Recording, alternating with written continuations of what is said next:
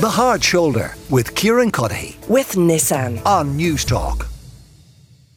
Now, there is a cabinet meeting happening this evening discussing how the government continues to deal with the refugee crisis, a particular focus on housing those refugees. It comes amongst concerns expressed by some hoteliers that they need their rooms back in time for the high season. In other words, by April, they want to be back functioning as normal. Some of them. Eoghan O'Mara Walsh is the chief executive of the Irish Tourism Industry Council and is with me now. Eoghan, you're welcome to the show. Have you an idea for us, Eoghan, of, of how many rooms, what percentage of rooms in the hospitality industry are, are occupied by refugees at the moment? Well, it's it's the Department of Children that contract with all the individual hotels, and we've got data from the, the Department of Children. It's about a month old at this stage, so it'll have moved on a little bit. But the last data we had was that 28% of all tourism beds in regional Ireland were contracted to government for Ukrainian refugees or asylum seekers. So that's obviously a big number. It's probably got bigger since the end of November when we got those numbers.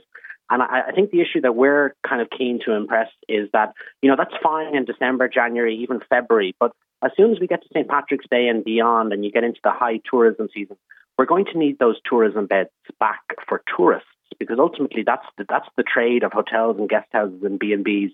And tourism towns right up and down the length and breadth of the country need that tourism activity. So if the tourism beds are, are contracted elsewhere and not available to tourists, there's going to be significant economic problems. And the the contracts that the department have with individual hotels, do they all expire at different times? Is there kind of a standard contract that's applied across the board? How does it yeah, work? it, it, it, it's it's it's different on an individual basis. Okay. So so it's it's actually quite difficult to glean all the information. But some of the contracts are, are short term, maybe three months, six months. Other contracts are longer, you know, twelve months plus. Um, and I, I, I think a lot of the hotels that have the shorter contracts that maybe are expiring around March, April, they'll want to get back into the tourism game because that's their bread and butter. That's their regular trade, if you like. Um, and that poses a problem for the government because, you know, if refugees um, can no longer stay in hotels because a contract has expired, where will those refugees be housed? So we've been calling on the government for quite some time to really, really take this seriously, to have a Department of Taoiseach-led approach and come up with a comprehensive plan as to how refugees now and into the future will be housed. And that should include all forms of accommodation, from modular housing to unused buildings to state dwellings to state institutions. It can't just be the tourism accommodation providers who are who are the primary source of, of, of housing. And what type of blow would it represent to the industry were the government to turn around and say, yeah, listen, it'd be great if we could do all those things. We can't do them by April. We want to extend these contracts right across the board, right through the summer. Well, it'd be a significant blow, and effectively we'd be sacrificing the tourism industry um, um, in response, if you like, to our to meet our humanitarian obligations, and that has significant economic consequences. Like Fáilte Ireland, which is the state agency for tourism, estimate that for every euro a tourist spends on accommodation, two euro fifty is spent on ancillary tourism services. So the hotels, to a certain extent, would be okay because they would get a rate from the government, albeit it's not as lucrative as, as the tourism rate. But it's the downstream tourism businesses that would really suffer. So the restaurants, the pubs, the tourist attractions, the adventure centres, the the cultural experiences, they would miss out on the tourist dollar, and lots of livelihoods and lots of mm. jobs would be at risk.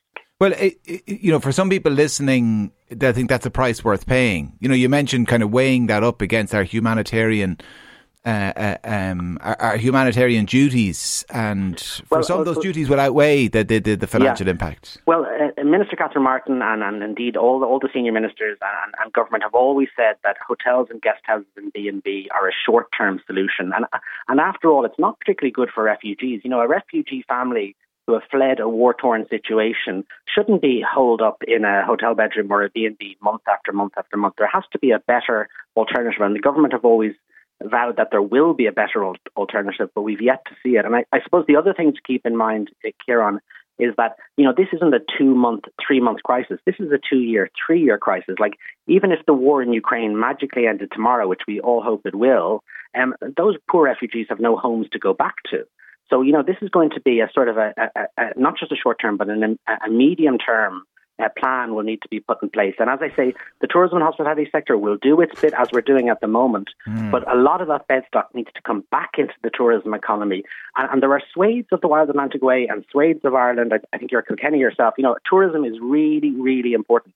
But if there's not the bed stock there for tourists, there will not be tourism activity. And, and, what is your expectation, though, Eoghan? I mean, uh, uh, given your experience of, of dealing with the state and other matters, you, you mentioned the promises that have been made to come up with a more comprehensive plan. We've been hearing those promises for about 10 months now. The yeah. idea that we're going to have a solution within three months seems a bit of a stretch.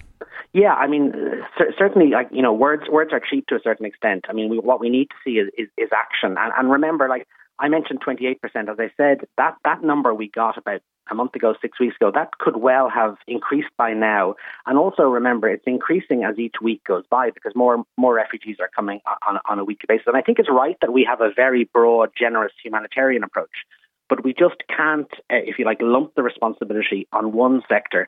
And tourism is the country's largest indigenous industry. It's the biggest regional employer, and there'll be massive economic consequences if we get this wrong. So we need a much more balanced, creative approach to how how we house refugees and asylum seekers. We can't just lump them into hotels and guest houses on a continuous basis. Tom McEnaney is with us as well. Tom is the founder of Effective Aid Ukraine. Tom, you and I have had several conversations since last summer on this theme how slow the government and state agencies and local authorities are to find alternative suitable accommodation for refugees. And here we are again. Yes, but things have changed somewhat, uh, Kieran. I wish I could say that things have changed for the better, but that's not quite the case. Um, there are specific changes taking place at the moment that your listeners are probably, in fact, are definitely um, unaware of. Uh, I've spoken to, over the last number of days, I've spoken to a number of developers, NGOs, people who, for different reasons, uh, um, would be heavily involved in uh, accommodating uh, refugees, people who would engage with IPAS, the government agency responsible for it, on a regular basis. And what I've been told consistently for each of them is that IPAS is currently in chaos. I mean, it's always been grappling somewhat in order to deal with the numbers that have come on board. It's it's not. It's on the verge. Uh, according to one person I spoke to, it is on the verge of collapse. And all agreed that the government is likely to embark on some major reorganisation of IPAS. Now, what does this mean? Um, sorry, in terms of the, the disorganisation, one of the consequences of it has been that there's several thousand units of accommodation uh, that could have come on stream from private sources, that could have come on stream uh, months ago, and that haven't come on stream, that have been delayed just because there hasn't been any engagement.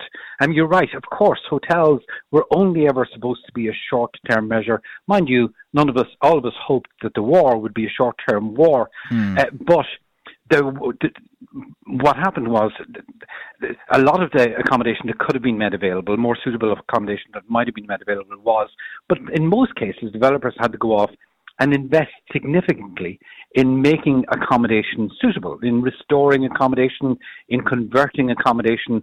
And a lot of that com- uh, accommodation, I am told as an absolute fact, has been sitting ready to go for the last two to three months. And developers, some developers are tearing their hair out yeah. trying to get somebody in IPAS to engage. I'm sorry, Tom, to go across here, are, uh, like, what form does this accommodation take? Is this renovated older buildings? Is this new yes, buildings that have yes, been completed? usually because it, the, the, accommodation that didn't require to be renovated would have used and that was available would have been made available back in March or April or May.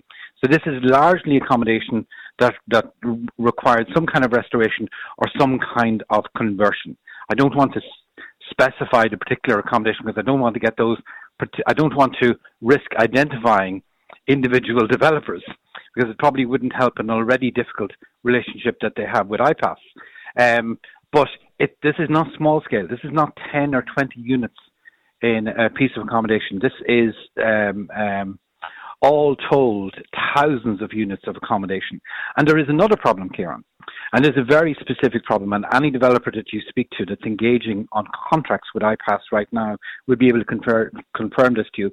IPAS has un, unilaterally decided that the rate for this accommodation is to be reduced by between 20 and 25 percent.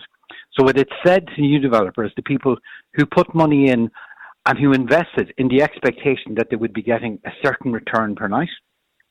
What they've said to them is that uh, yes, we've decided to reduce that uh, nightly rate by 20 to 25 percent. There's no negotiation; you take it or leave it.